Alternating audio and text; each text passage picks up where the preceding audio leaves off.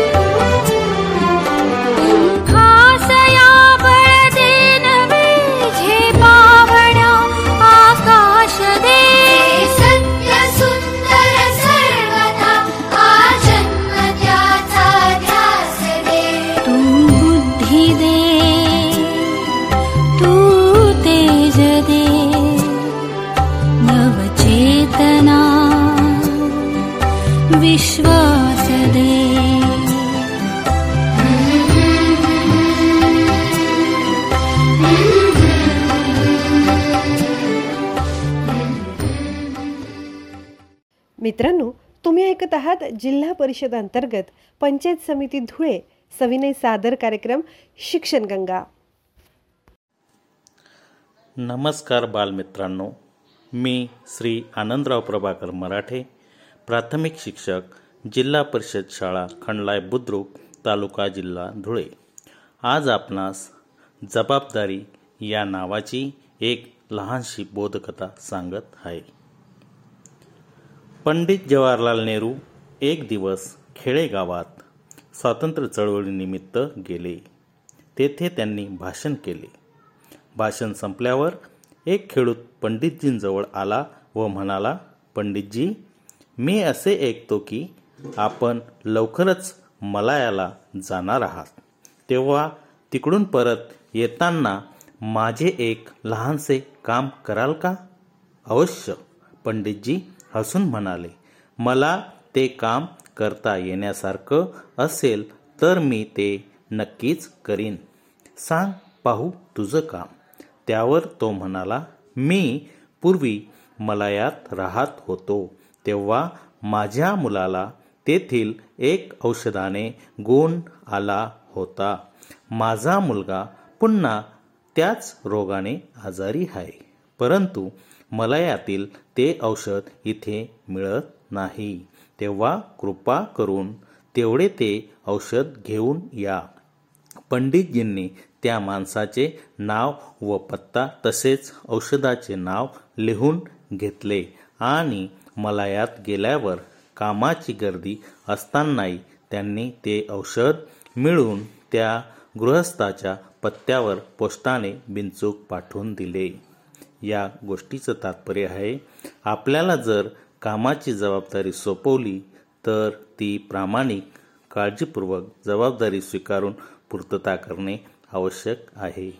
तर बालमित्रांनो अशी ही जबाबदारी अशी लहानशी बोधकथा आहे. आपणास वाटली ते निश्चित कळवा. धन्यवाद. मित्रांनो तुम्ही ऐकत आहात जिल्हा परिषद अंतर्गत पंचायत समिती धुळे सविनय सादर कार्यक्रम शिक्षण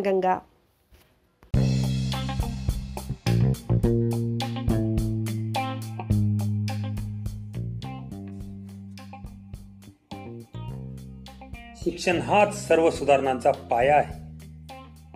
हा विचार सयाजीराव महाराजांनी स्वीकारला. समाजाच्या सर्व थरापर्यंत शिक्षण पोहोचले पाहिजे. यासाठी त्यांनी बडोदा संस्थानात प्राथमिक शिक्षण सक्तीचे व मोफत देण्याचा कायदा केला. त्यांनी एक गरीब व हुशार विद्यार्थ्यांना शिष्यवृत्त्या देऊन त्यांना उच्च शिक्षणासाठी आर्थिक मदत करून परदेशी पाठवले. गोरगरिबांची व दलितांची पिळवणुकीतून सुटका केली. सर्व जाती धर्मातील मुलांना शाळांमध्ये प्रवेश देण्यास सांगितले. त्यांनी सार्वजनिक ग्रंथालयाचाही कायदा केला व वाचन संस्कृतीला प्रोत्साहन दिले. शेतीची प्रगती करण्यासाठी धरणे बांधली. शेतकऱ्यांची सावकारांकडून होणारी छळवणूक थांबवली. लोकांच्या हाताला काम मिळाले पाहिजे. यासाठी सयाजीरावांनी कापडाची गिरणी सुरू केली. अनेक उद्योगधंद्यांना प्रोत्साहन दिले. त्यांना देशाबद्दल प्रचंड प्रेम होते. महाराष्ट्रातील अनेक शैक्षणिक व सामाजिक संस्थांना त्यांनी मदत केली. सामाजिक परिवर्तनासाठी त्यांनी सत्तेचा वापर केला. त्यामुळे आपण समाज सुधारक म्हणून त्यांचा गौरव करतो. सयाजीराव एक आदर्श राजे होते. अशा या महान लोकनेत्यास विनम्र अभिवादन. कोटी कोटी प्रणाम.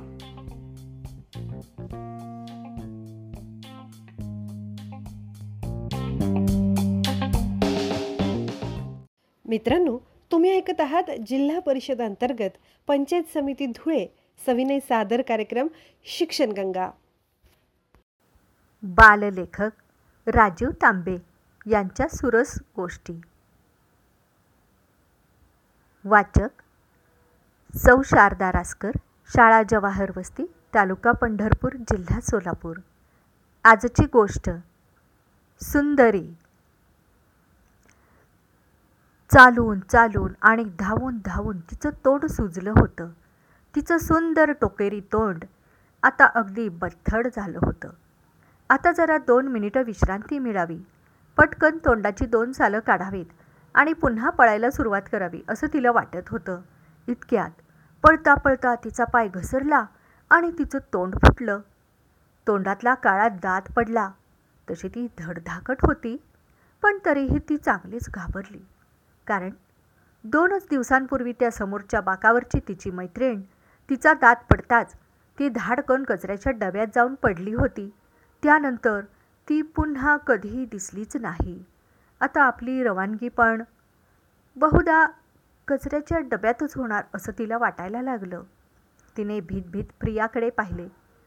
प्रियाचे डोळे मोठे झाले होते आणि भुवया उंचावल्या होत्या. आता कुठल्याही क्षणी छू असं तिला वाटत असतानाच समोरच्या बाकावरची निमा म्हणाली ए प्रिये दे तिला फेकून. हे ऐकल्यावर तर ती भलतीच भ्यायली. उघड्या तोंडाने प्रियाकडे पाहू लागली. तिला नीट कंपासमध्ये ठेवत प्रिया म्हणाली ए काहीतरीच काय? ही पेन्सिल मला माझ्या आईने दिली आहे माझ्या वाढदिवसाला. आणि टोक तुटलं तर काय ती फेकतात? टोक काढायचं आणि पेन्सिलीच्या सालापासून ग्रीटिंग तयार करायचं. कंपासमधल्या पेन्सिलीने आपलं लाकूड घट्ट केलं. आता कटरमध्ये गोल गोल फिरून सुजलेलं तोंड गुळगुळीत करून घ्यायचं आणि काळा कुळकुळीत दात चांगला घट्ट पकडून ठेवायचा तोंडात. कारण जर आपल्या तोंडी शिसे तर सारी दुनिया पाहून हसे असं त्यांच्यात म्हणतात हे तिला माहीत होतं. कंपास पेटीत बाजूलाच एक जेल पेन आडवं पडलं होतं. त्याला ढकलूनच प्रियाने ती पेन्सिल तिथे ठेवली. तिची अवस्था पाहून पेन हळहळलं. पेन पुटपुटलं. अगं तुझं एक बरं आहे. तुझं टोक तुटलं तर नवीन तरी काढता येतं. पण आमची गोष्टच वेगळी. म्हणजे? अगं आमच्या तोंडात जर कचरा गेला कागदाचा बारीक कण गेला तर आमची बोलतीच बंद होते. त्यामुळे आम्हाला फार तोंड सांभाळून काम करावं लागतं. तोंड ठेवा क्लीन तर रिफिल मिळेल नवीन असं आमच्यात म्हणतात ते यासाठीच. तुझं खरं आहे पण तुला वर्षानुवर्ष नवीन रिफिल तरी मिळू शकतं. हमारी तो बात ही अलग है. अरे चाकूचे घाव सोसल्याशिवाय आमचं तोंड टोकेरी होत नाही. आणि मित्रा जर माझे तोंड असेल टोकेरी तरच मी एक नंबरी नाहीतर मेरी पत्ती कट. आता हे पहा ही माणसं हाताने लिहितात आणि आपण तोंडाने. म्हणजे आपली व त्यांची हातातोंडाची लढाईच असते तर. आणि परीक्षेच्या वेळी तर विसरूचच नकोस.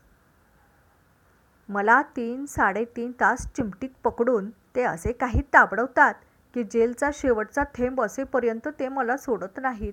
अशावेळी रिफिल संपली आणि सुटका झाली असं नाही बरं? अगं बंदुकीत गोळ्या भरतात तसं ते आमच्यात नवी रिफिल भरतात आणि लगेच फायरिंग चालू. त्यात पुन्हा ही नवी रिफिल प्रथम माझ्याशी जुळवून घेताना थोडी कुरकुर करते तो भाग वेगळाच. अशा वेळी कधी एकदा यांचा पेपर संपतो आणि जरा अंग टाकतो असं होतं मला. चित्रकला आणि आकृत्या यावेळीच यांचा हात लागतो मला. पण हल्ली क्लच पेन्सिल नावाचा एक सुंदर प्रकार आलाय म्हणे. हॅ? नवीन कुठला? ही क्लच पेन्सिल दिसते माझ्यासारखी पण असते तुझ्यासारखी. माझ्यात जसं रिफिल भरतात तसं हिच्यात शिसं भरता येतं. पेन्सिल असूनही फार दीर्घायुषी आहे ती. झिजून जाण्या अगोदर एकदा मला पाहायचं आहे तिला. कशी आहे रे ती? खरं सांगू सगळ्या पेन्सिली इकडून तिकडून सारख्याच. अगं ती भले दिसायला अगदी झॅक पॅक असेल पण तिच्या आत आहे तुझ्यासारखं शिसच ना. घरोघरी शिसाच्या पेन्सिली ही चिनी म्हण तू ऐकली असशीलच ना. अगं नुसतं सुंदर दिसलं म्हणून काही कोणी मोठं होत नाही. त्या तुझ्यातल्या शिसाची किती काळजी घेतेस? शिसं पुढं यावं म्हणून तू तुझं तोंड सोडून घेतेस चाकूचे घाव सहन करतेस आणि शिसा सोबतच झिजून जातेस. ही क्लच पेन्सिल असं काही करत नाही. तिचं शिसं झिजलं काय किंवा मोडलं काय याची तिला अजिबात पर्वा नाही. ती आपली ढिम्मच. आता मला सांग कोण मोठं आणि कोण सुंदर? यावर काय बोलावं ते पेन्सिलीना कळेच ना. इतक्यात कंपासच्या कोपऱ्यातून आवाज आला. शिसं तर काय? माझं पण झिजतं प पण जे शिसासाठी झिजतात त्यांच्यावर सगळेच प्रेम करतात आणि सगळ्यांना आवडतात तेच खरे सुंदर असतात. सांगा बरं कंपासच्या कोपऱ्यातून हे कोण बोललं असेल मित्रांनो तुम्ही ऐकत आहात जिल्हा परिषद अंतर्गत पंचायत समिती धुळे सविनय सादर कार्यक्रम शिक्षण गंगा. नमस्कार माझं नाव सावित्री जगदाळे. मी लेखिका कवयित्री आहे. माझी बालसाहित्याची चार पुस्तकं झाली आहेत. तर मी माझी अ, आजो पिझ्झा या कादंबरीतली एक गोष्ट वाचून दाखवते. या प्रकरणाचं नाव आहे ओलं सुक एकदा अर्जुन कचऱ्याच्या डब्यात हात घालून काहीतरी शोधत होता. निम्मा अर्धा कचरा बाहेर सांडला होता. आजोबांचं लक्ष गेलं. ते ओरडले अरे अरे बाळा काय करतोयस? कशाला घाणीत आत घालतस र? सरक बाजूला. आजोबा मनात म्हणाले काय हे पोरग कचराच हुडकत बसलंय? आजोबा हे वाचा.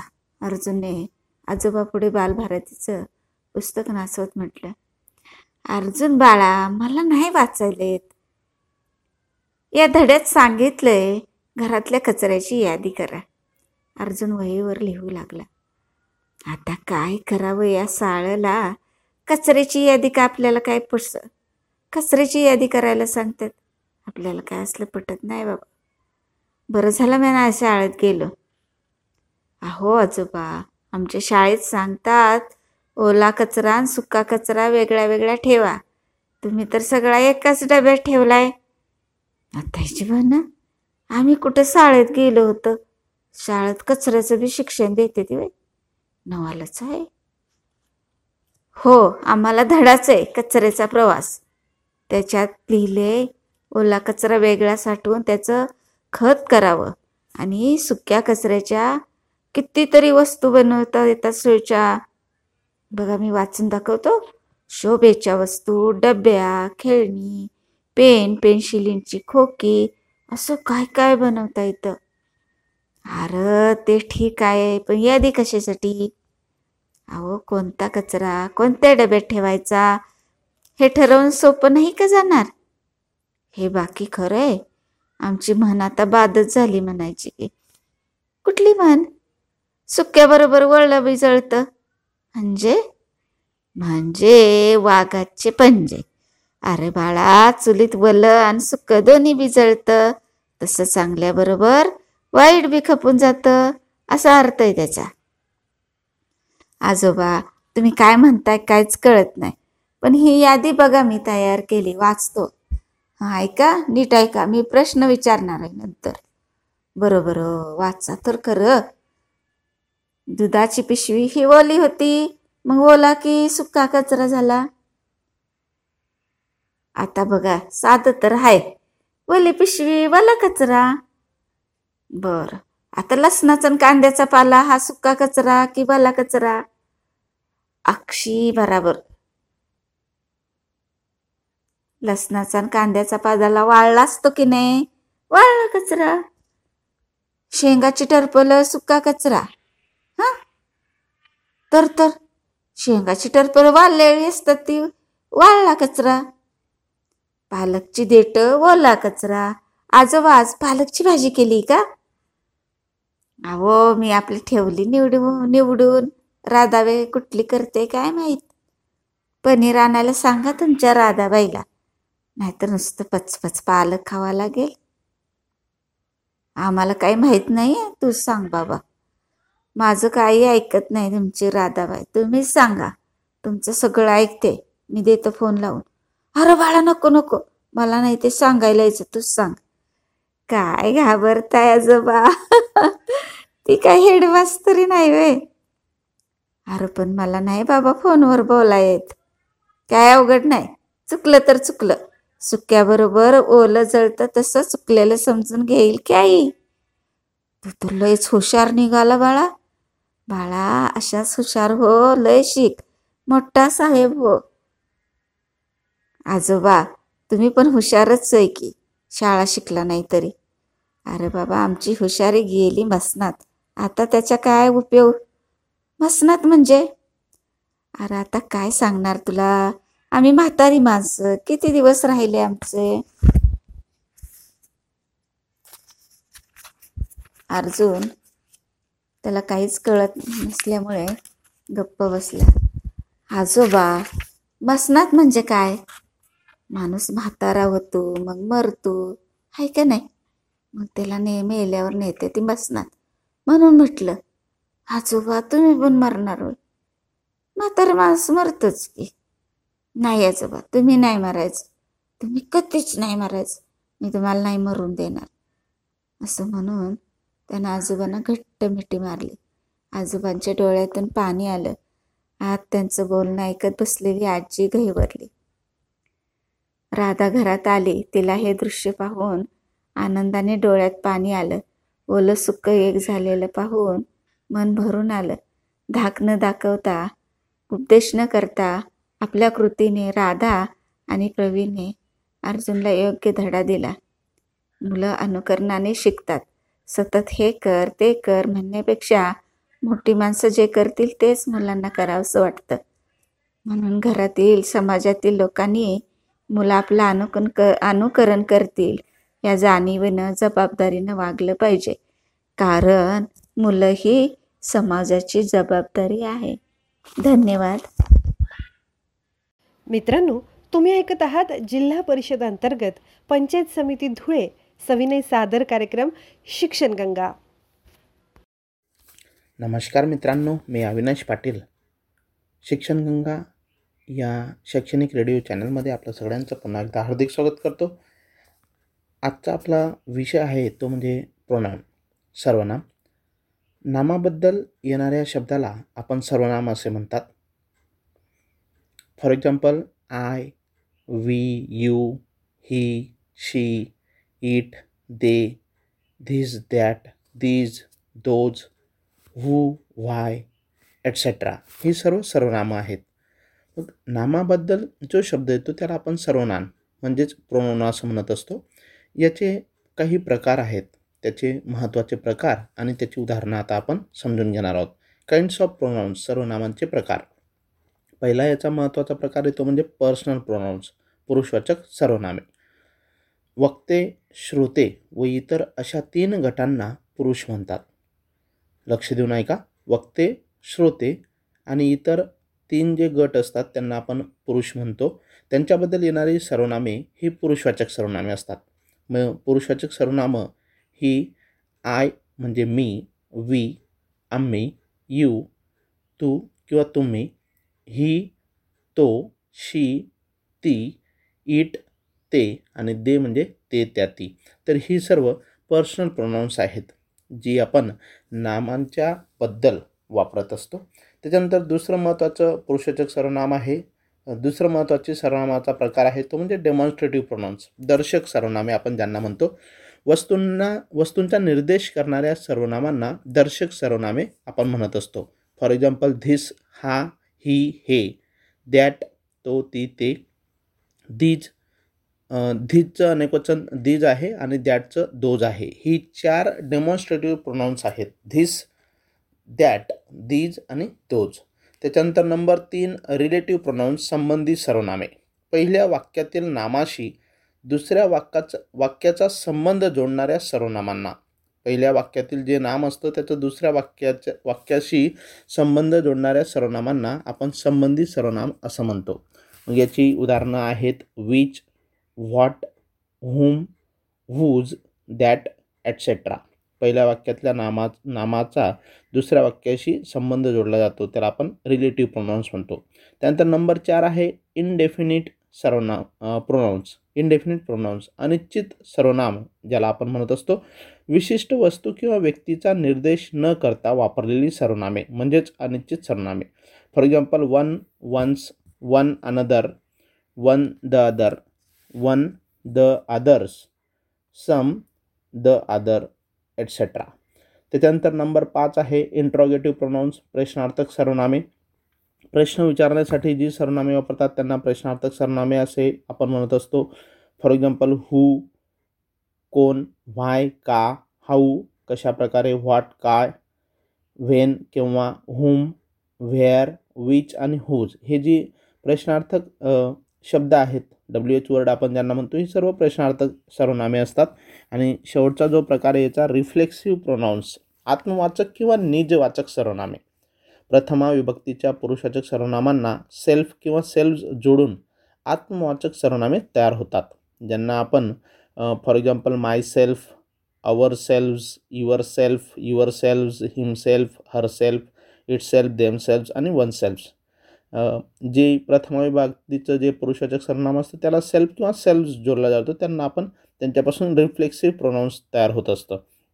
तर अशा प्रकारे प्रोनाऊन्स सर्वनामं नामाबद्दल येणाऱ्या शब्दाला आपण सर्वनाम म्हणजेच प्रोनाऊन असं म्हणत असतो.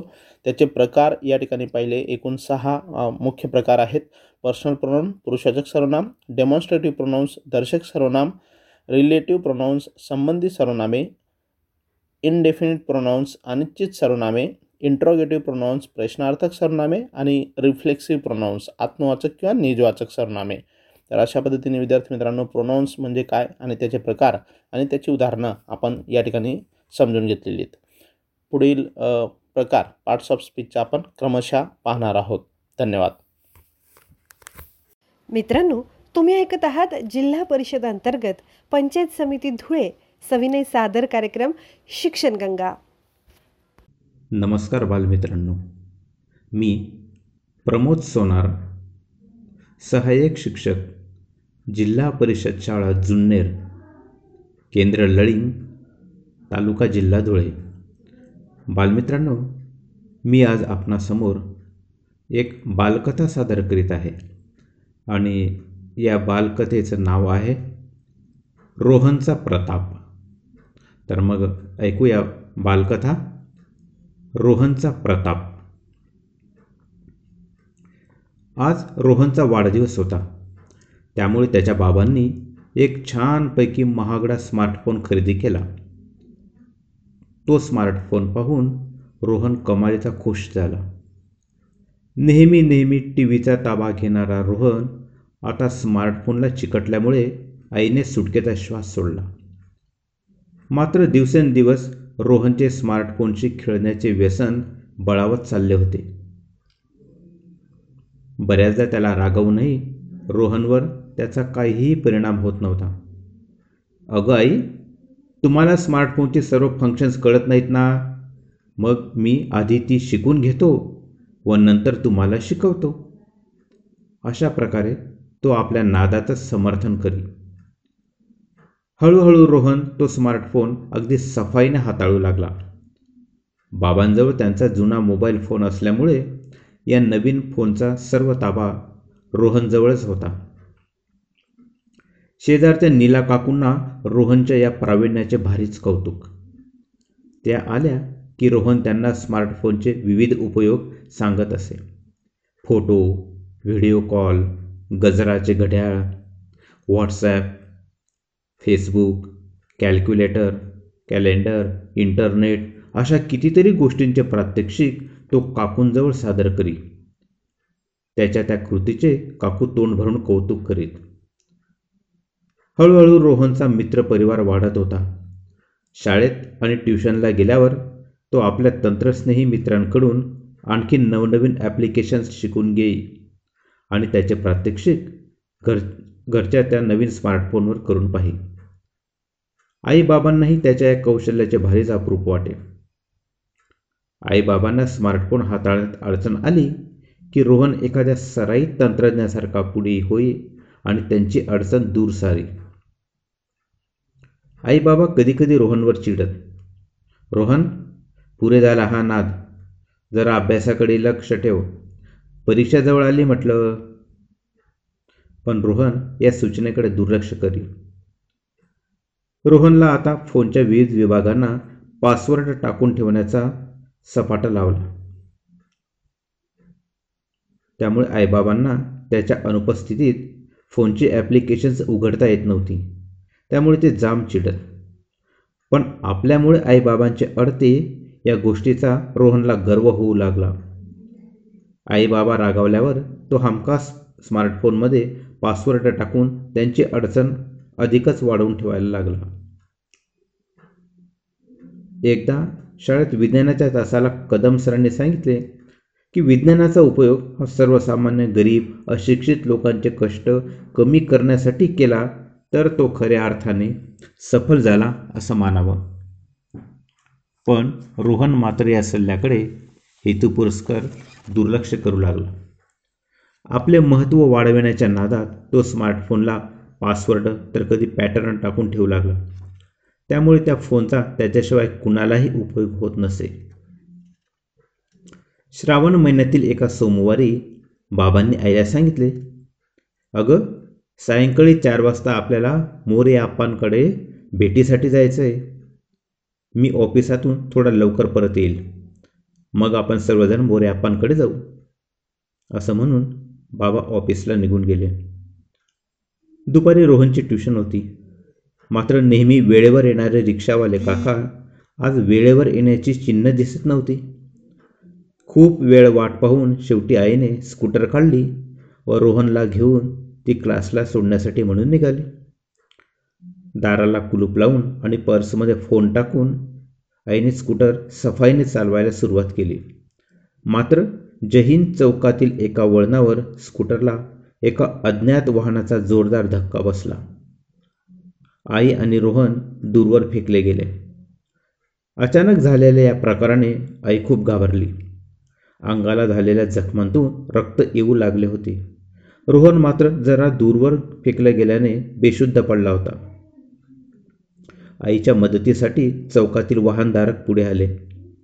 त्यांनी रोहन व आईला एका रिक्षात बसून इस्पितळाकडे रवाना केले. बाबांना झालेल्या अपघाताबद्दल कळवावे म्हणून आईने पर्समधून फोन काढला व ती बाबांना फोन करण्याचा प्रयत्न करू लागली. पण फोनची स्क्रीन काही केल्या उघडत नव्हती. कारण स्क्रीनला पॅटर्न टाकल्यामुळे व तो पॅटर्न केवळ रोहितलाच माहीत असल्यामुळे आईला तो उघडता येणे शक्य नव्हते. आई एकदम हतबल झाली. इस्पितळात दाखल झाल्यावर डॉक्टरांनी रोहनच्या विविध तपासण्या सुरू केल्या. एवढ्यात पोलीस अधिकारी इस्पितळात भेटण्यासाठी आले. आम्हाला तुमचा जबाब घ्यायचा आहे. अपघात कसा झाला ते सांगा. पण आई काहीही बोलण्याच्या मनस्थितीत नव्हती. असं करा तुमच्या मिस्टरांना फोन लावा आणि इथे बोलवून घ्या मदतीला. पोलिसांनी सुचविले. आईने आपला फोन त्यांच्याजवळ दिला. तुम्हीच फोन लावा मला काही सुचत नाही असं आई म्हणाली. पोलिसांनी तो फोन सुरू करण्याचा खूप प्रयत्न केला. पण फोन मात्र काही केल्या त्यांच्याकडून सुरू होत नव्हता. कारण प्र रोहनने टाकून ठेवलेला पॅटर्न. काय विचित्र प्रकार करून ठेवला आहे? अहो फोन ही अत्यंत गरजेची वस्तू आहे. कशासाठी हा पॅटर्न टाकून ठेवला आहे उघडा आता तो. अधिकारी म्हणाले.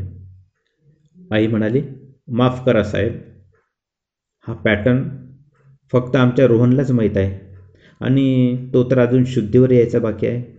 तेव्हा तुम्ही पोलिसांनी कपाळावर हात मारला व आपल्या खिशातून फोन बाहेर काढला. असं करा तुमच्या मिस्टरांचा नंबर सांगा. मी माझ्या फोनवरून कळवतो त्यांना. हो साहेब पण त्यांचा नंबर मला आता नेमकेपणाने सांगता येणार नाही. त्यांचा नंबरसुद्धा या स्मार्टफोनमध्ये नोंदवून ठेवला आहे. तेव्हा आईच्या या उत्तरावर पोलीस अधिकारी संतापले. हो काय मुलांना डोक्यावर चढून ठेवले तुम्ही? कशाला त्यांच्याजवळ फोन देतात? काय उपयोग आहे त्या ज्ञानाचा? आणखी बरंच काही बोलून पोलीस अधिकारी निघून गेले. आई विमनस्कपणे रोहन शुद्धीवर येण्याची वाट पाहू लागली. सायंकाळचे चार वाजत आले होते. डॉक्टर शर्थीचे प्रयत्न करीत होते. एवढ्यात रोहनच्या बाबांचा फोन आला. कसा बसा तो फोन घेऊन आईने बाबांना झालेला प्रकार सांगितला. बाबा तडक इस्पितळात आले. एव्हाना रोहनही शुद्धीवर आला होता. बाबांनी आपल्या फोनवरून आपल्या नातेवाईकांना शेजाऱ्यांना मित्रांना झालेल्या प्रकाराची माहिती दिली. पुढे रोहनची प्रकृती दोन तीन दिवसांनी चांगल्यापैकी सुधारली. मात्र अजून किमान तीन दिवस तरी इस्पितळात राहणे आवश्यक असल्याचं डॉक्टरांनी सांगितलं. रोहनचे अनेक मित्र त्याला भेटण्यासाठी आले. आई त्या प्रत्येकाला रोहनचा प्रताप सांगू लागली. बाळांनो अरे फोनचा उपयोग सगळ्यांना सुलभपणे करता येईल असाच प्रयत्न करा. कारण येणारी वेळ सांगून येत नाही. रोहनला आपली गोडचूक लक्षात आली होती.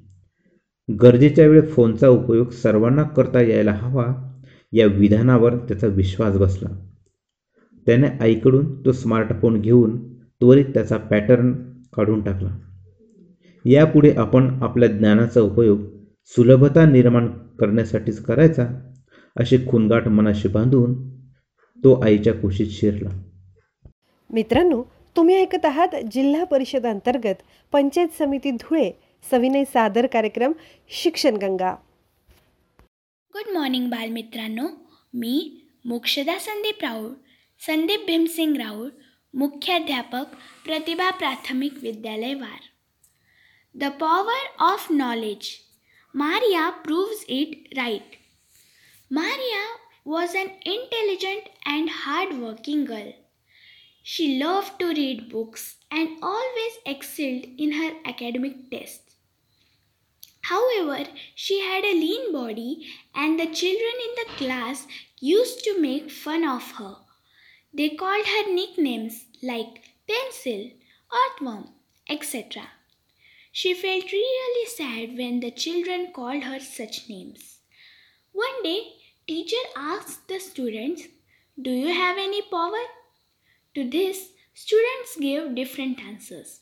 The boy who won racing competitions said his power was in his legs. The girl who practiced karate said her power was in her hands. Maria then raised her hand and said, Teacher, my strength is in my brain. As Maria finished, everyone in the classroom burst into laughter and made fun of her.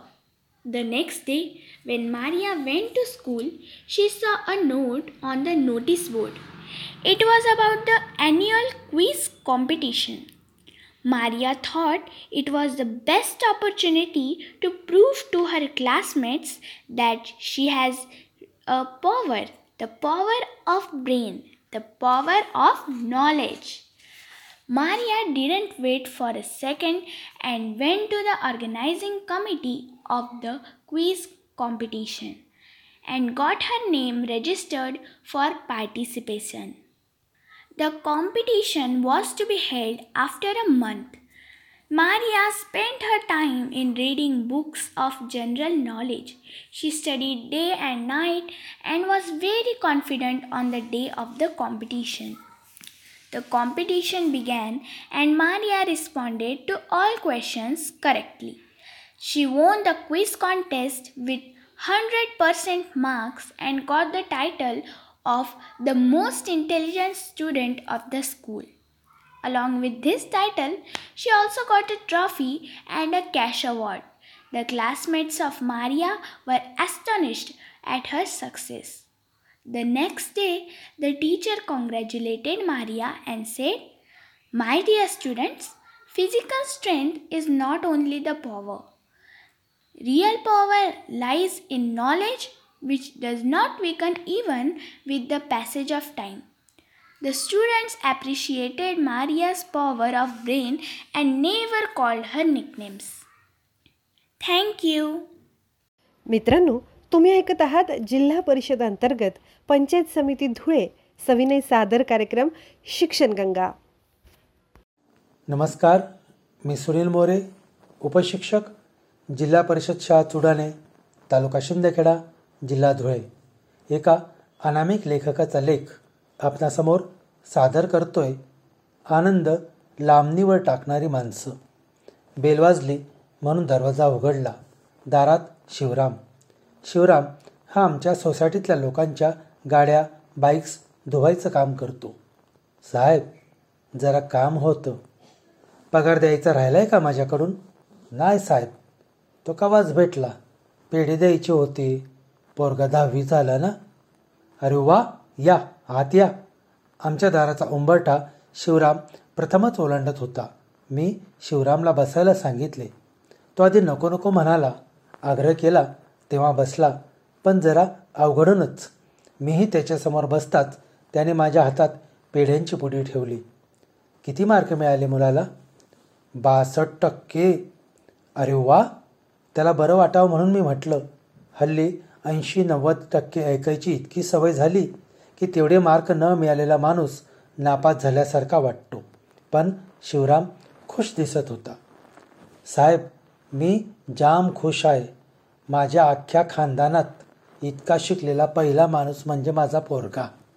अच्छा म्हणून पेढे वगैरे? शिवरामला माझं बोलणं कदाचित आवडलं नसावं. तो हलकेच हसला आणि म्हणाला साहेब परवडलं असतं ना तर दरवर्षी वाटले असते पेढे. माझा मुलगा फार हुशार नाही ते माहिती आहे मला. पण एकही वर्ष नापास न होता दरवर्षी त्याने दोन दोन तीन तीन टक्के वाढवले. यात खुशी नाही का? साहेब माझा पोरगा आहे म्हणून नाही सांगत पण तो जाम खराब कंडिशनमध्ये अभ्यास करायचा. तुमचं काय ते शांत वातावरण वगैरे? असं काही नव्हतं आमच्याकडे. साहेब तो साधा पास झाला असताना तरी मी पेढे वाटले असते. मी गप्प बसल्याचं पाहून शिवराम म्हणाला साहेब माफ करा हां? काय चुकीचं बोललो असेल तर. पण माझ्या बापाची शिकवण होती. म्हणायचा आनंद एकट्याने खाऊ नको सगळ्यांना वाट. हे नुसते पेढे नाही साहेब. हा माझा आनंद आहे. मला भरून आलं. मी आतल्या खोलीत गेलो. एका नक्षीदार पाकिटात बक्षिसाची रक्कम भरली. आतून मोठ्यांदा विचारलं शिवराम मुलाचं नाव काय? विशाल. बाहेरून आवाज आला. मी पॅकेटावर लिहिलं प्रिय विशाल हार्दिक अभिनंदन. नेहमी आनंदात राहा तुझ्या बाबांसारखा शिवराम हे घ्या. साहेब हे कशाला? तुम्ही माझ्याशी दोन मिनटं बोललात यात आलं सगळं. हे विशालसाठी आहे. त्याला त्याच्या आवडीची पुस्तकं घेऊन देत यातून. शिवराम काहीच न बोलता पाकिटाकडे बघत राहिला. चहा वगैरे घेणार का? नको साहेब आणखी लाजू नका. फक्त या पाकिटावर काय लिहिलं ते जरा सांगाल. मला वाचता येत नाही म्हणून. घरी जा आणि पाकिट विशालकडे द्या. तो वाचून दाखवेल तुम्हाला. मी हसत म्हटलं. माझे आभार मानत शिवराम निघून गेला खरा पण त्याचा आनंदी चेहरा डोळ्यासमोरून जात नव्हता. खूप दिवसांनी एका आनंदी आणि समाधानी माणसाला मी भेटलो होतो. हल्ली अशी माणसं दुर्मिळ झाली आहेत. कोणाशी जरा बोलायला जा. तक्रारींचा पाडा सुरूच झाला म्हणून समजा. नव्वद पंच्याण्णव टक्के मिळून सुद्धा लांब चेहरे करून बसलेले मुलांचे पालक आठवले. आपल्या मुलाला मुलीला हवे त्या कॉलेजमध्ये प्रवेश मिळाला नाही किंवा मिळेपर्यंत त्यांनी आपला आनंद लांबणीवर टाकला आहे म्हणे. आपण त्यांना नको हसूया कारण आपण सगळेच असे झालोय आनंद लांबणीवर टाकणारे. माझ्याकडे वेळ नाही माझ्याकडे पैसे नाहीत स्पर्धेत टिकाव कसा लागेल? आज पाऊस पडतोय माझा मूड नाही. आनंद लांबणीवर टाकायच्या या सगळ्या सबबी आहेत हे आधी मान्य करूया. काही गोष्टी करून आपल्यालाच आनंद मिळणार आहे. पण आपणच तो आनंद घ्यायचा टाळतोय. इजंट इट स्ट्रेंज मोगऱ्याचा फुलांचा गंध घ्यायला कितीसा वेळ लागतो?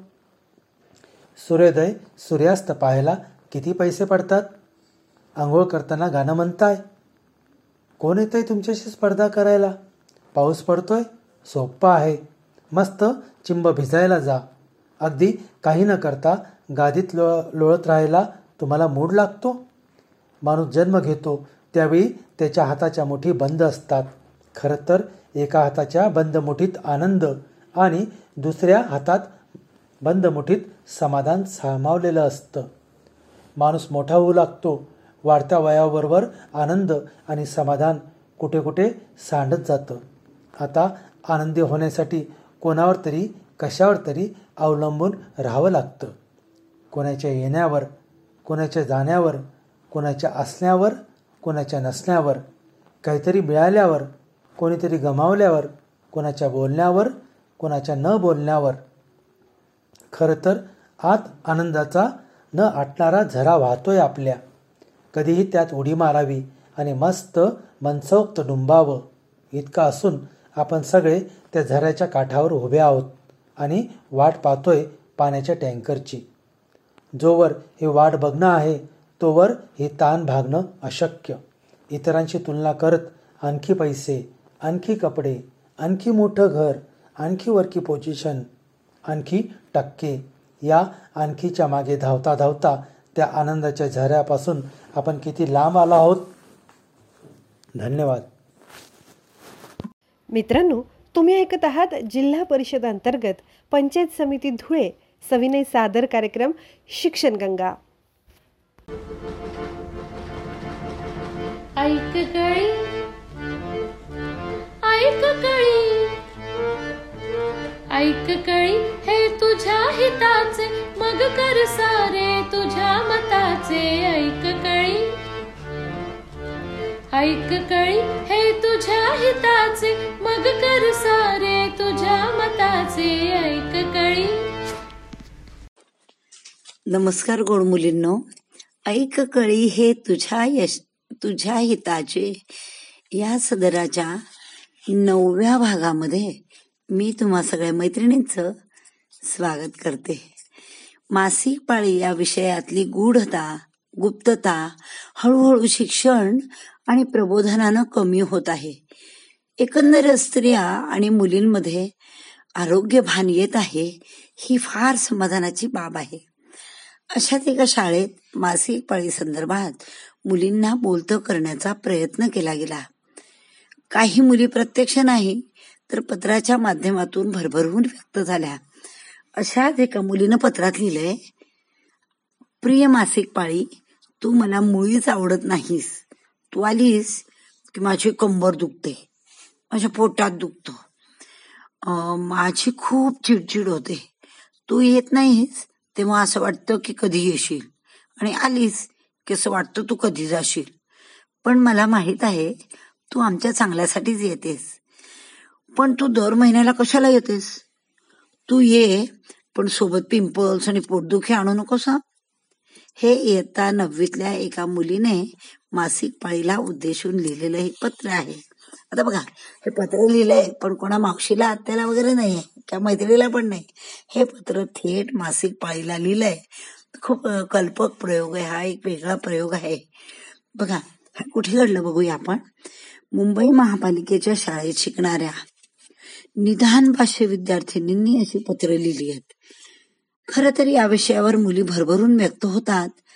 याचाच अर्थ मुलींना आरोग्य भान येत आहे. ही कल्पना काही मुलींना मजेशीर वाटली. जेव्हा सुरुवातीला हा उपक्रम सांगितला तेव्हा काही मुली गांगरून गेल्या. पण मासिक पाळी ही आपली मैत्रीण आहे किंवा मावशी आत्या काकू सारखी कोणीतरी आहे. असं सांगितल्यावर मुली लिहू लागल्या. बऱ्याच जणींनी फुल स्केप कागद भरभरून लिहिले. पण सगळ्यांनी जे लिहिलंय ते पाहून मुंबईतल्या कष्टकरी वर्गाच्या मुलींच्या आरोग्याच्या विविध पैलूंबद्दल मोलाची माहिती मिळाली. बऱ्याच मुलींना पोटदुखी कंबरदुखी पायात गोळे येणं हे त्रास होतात. पण पाळीच्या अनियमितपणाने त्रास होतो. ठराविक दिवशी पाळी येणे इतक्या त्यांचे मासिक चक्र नियमित नाही. अशा वेळी बहुधा त्यांच्या घरातील लोकांकडून पाळीच्या तारखेवर फारच बारीक लक्ष ठेवलं जातं. त्यामुळे मुली मानसिक तणावात राहतात. अनेक मुलींना या काळातही म्हणजे या काळात म्हणजे आताच्या आधुनिक काळात सुद्धा शिवाशिव पाळावी लागते. ही फार म्हणजे खेदाची बाब आहे. बहुतेक मुलींना ह्या अंधश्रद्धा पसंत नाहीत पटत नाहीत. विज्ञानी वर्गातल्या मुली आहेत.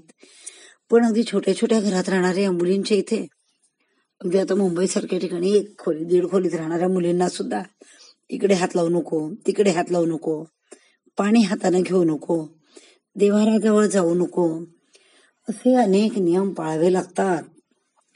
अर्थात या नियमांचं दडपण पण येतं. उदी खाण्यावर बंधन हे खाऊ नको ते खाऊ नको हेच का तेच का आंबट चिंबट खाऊ नको. आता अशा वेळेस मुलींनाच का पाळी येते. मुलांना का नाही? असा प्रश्न मुलींना पडतो. खरंच आहे सुरुवातीच्या काळात त्याचा त्रास वाटू शकतो. किंवा मुलीची मानसिक तयारी नसते तेव्हा किंवा काही बंधनं येतात तेव्हा मुलींना स्वाभाविक हा प्रश्न पडतो. आता सातवीतल्या एका मुलीने पत्रात काय लिहिले बघा? की मला अजून पाळी येत नाही. पण माझ्या तिन्ही मोठ्या बहिणींना आणि आईला जेव्हा पाळी येते तेव्हा मला खूप घरकाम करायला लागतो. त्यांची चिडचिड आणि त्रास पाहून मला वाटतं की मला कधीच पाळी येऊ नये. म्हणजेच या विषयावर चर्चा घेतली तर काही मुली संकोचामुळे व्यक्त होणं टाळतात त्या मुली अशा वेळेला पत्र लेखनातून अभिव्यक्त होतात. आणि आधी घाबरणाऱ्या लाजणाऱ्या मुली पत्रातून का होईना? अपेक्षित प्रतिसाद देतात. म्हणूनच विविध उपक्रमातून मुलींची भीती किंवा संकोच घालवून आत्म मनात आत्मविश्वास भरता येतो. हे बघा या पिढीतल्या मुली ज्या आहेत म्हणजे मी तुलना करू नये पण तरी सुद्धा परिस्थिती बदलल्यामुळे आताच्या मुली आणि आमची आम्ही जेव्हा लहान होतो तेव्हाच्या मुली यात खूप जमीन आसमानचा फरक पडला. म्हणजे सामाजिक वातावरण बदलतंय शिक्षण बद स्वातंत्र्य मिळतंय मुलींना नंतर समाज माध्यमांवर नवीन नवीन माहिती मिळते आहे. शाळांमध्ये त्यावर मनमोकळी चर्चा होते आहे. म्हणजे अनेक खुल्या मनाने या विषयावर चर्चा होते आहे. म्हणजेच या या काळातल्या मुलींचं मला तेच तर कौतुक वाटतं की ज्या वेळेत आम्ही लाचत होतो हे विषय आमच्या शाळेमध्ये काय आम्ही कुठे कुजबूज सुद्धा कधी केली नव्हती. आणि अनेक प्रश्न तर मला आत्ता चक्क अगदी वयाच्या पंचेचाळीशी नंतर सुद्धा कारण कळले. ते मी स्वतः वाचन केलं तेव्हा. आणि बाकी काही कार्य शाळेमध्ये चर्चेले गेले मुद्दे. म्हणजे मला जी गोष्ट कळायला इतका उशीर झाला. ती या नवीन पिढीला इतक्या लवकर कळते आहे आणि योग्य वयात कळते आहे. म्हणजेच मुलींनी निसंकोचपणे आता आपलं शिक्षण आपल्याला हव्या त्या क्षेत्रामध्ये काम करणं आपले हवे ते छंद जोपासणं हे सगळं या मुलींना करायला मिळतं आहे. म्हणजे त्यांना संधी मिळते आणि त्या संधीचं मुली सोनं करतायत. खरोखर आताच्या मुलींच्या चेहऱ्यावर मला जो आत्मविश्वास दिसतो तो कदाचित त्या वयात माझ्यामध्ये नव्हता. म्हणजेच अतिशय आत्मविश्वासाने मुली सर्व क्षेत्रामध्ये वावरत आहेत. मला एक शिक्षिका म्हणून किंवा एक मध्यमवयीन महिला म्हणून अतिशय कौतुक वाटते की ज्या आत्मविश्वासाने मुली नवीन नवीन क्षेत्र काबीज करतायत त्या मुलींना सगळ्यांना मानाचा मुजरा. म्हणून मी तुम्हाला सांगते की तुम्ही जर तुमच्या शरीराकडे एक गुंतवणूक म्हणून बघितलं खर्च म्हणून नाही शरीरासाठी ज्या ज्या गोष्टी कराव्या लागतील आर्थिकच नाही जी तुम्हाला वेळ द्यावा लागेल ज्या काही गोष्टी कराव्या लागतील योग्य आहार विहार सगळ्या गोष्टी जर केल्या तर ती एक गुंतवणूक म्हणावी लागेल आपल्याला कारण त्या गुंतवणुकीवर तुम्हाला उत्पन्न मिळणार आहे. म्हणजे ज्या मुली स्वतःच्या शरीराची काळजी घेतील आणि त्या पद्धतीने वागतील त्या मुलींचं नक्कीच आरोग्य चांगलं राहील. आणि त्यांना एक प्रकारे चांगल्या आरोग्याच्या रूपाने त्या सगळ्या गुंतवणुकीचा परतावा मिळणार आहे. म्हणजेच स्वतःकडे लक्ष द्या. स्वतःचे छंद जोपासा. स्वतःकडे लक्ष द्या म्हणजे एक शरीर आपलं काय सांगताय शरीराकडून मिळणारे सिग्नल योग्य प्रकारे पकडा. आणि त्या सिग्नलचा योग्य अर्थ लावा. म्हणजे नुसतीच धावाधाव नुसतीच धावाधाव करण्यापेक्षा थोडा स्वतःच्या आरोग्याविषयी विचार सुद्धा करा.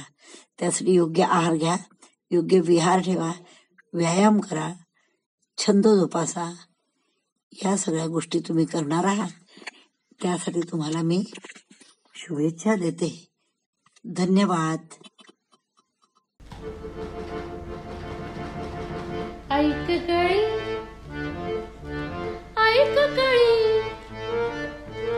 ऐक कळी हे तुझ्या हिताचे मग कर सारे तुझ्या मताचे. ऐक कळी ऐक कळी हे तुझ्या हिताचे मग कर सारे तुझ्या मताचे. ऐक कळी. मित्रांनो पुन्हा भेटूया उद्या याच वेळी एका नवीन विषयासह.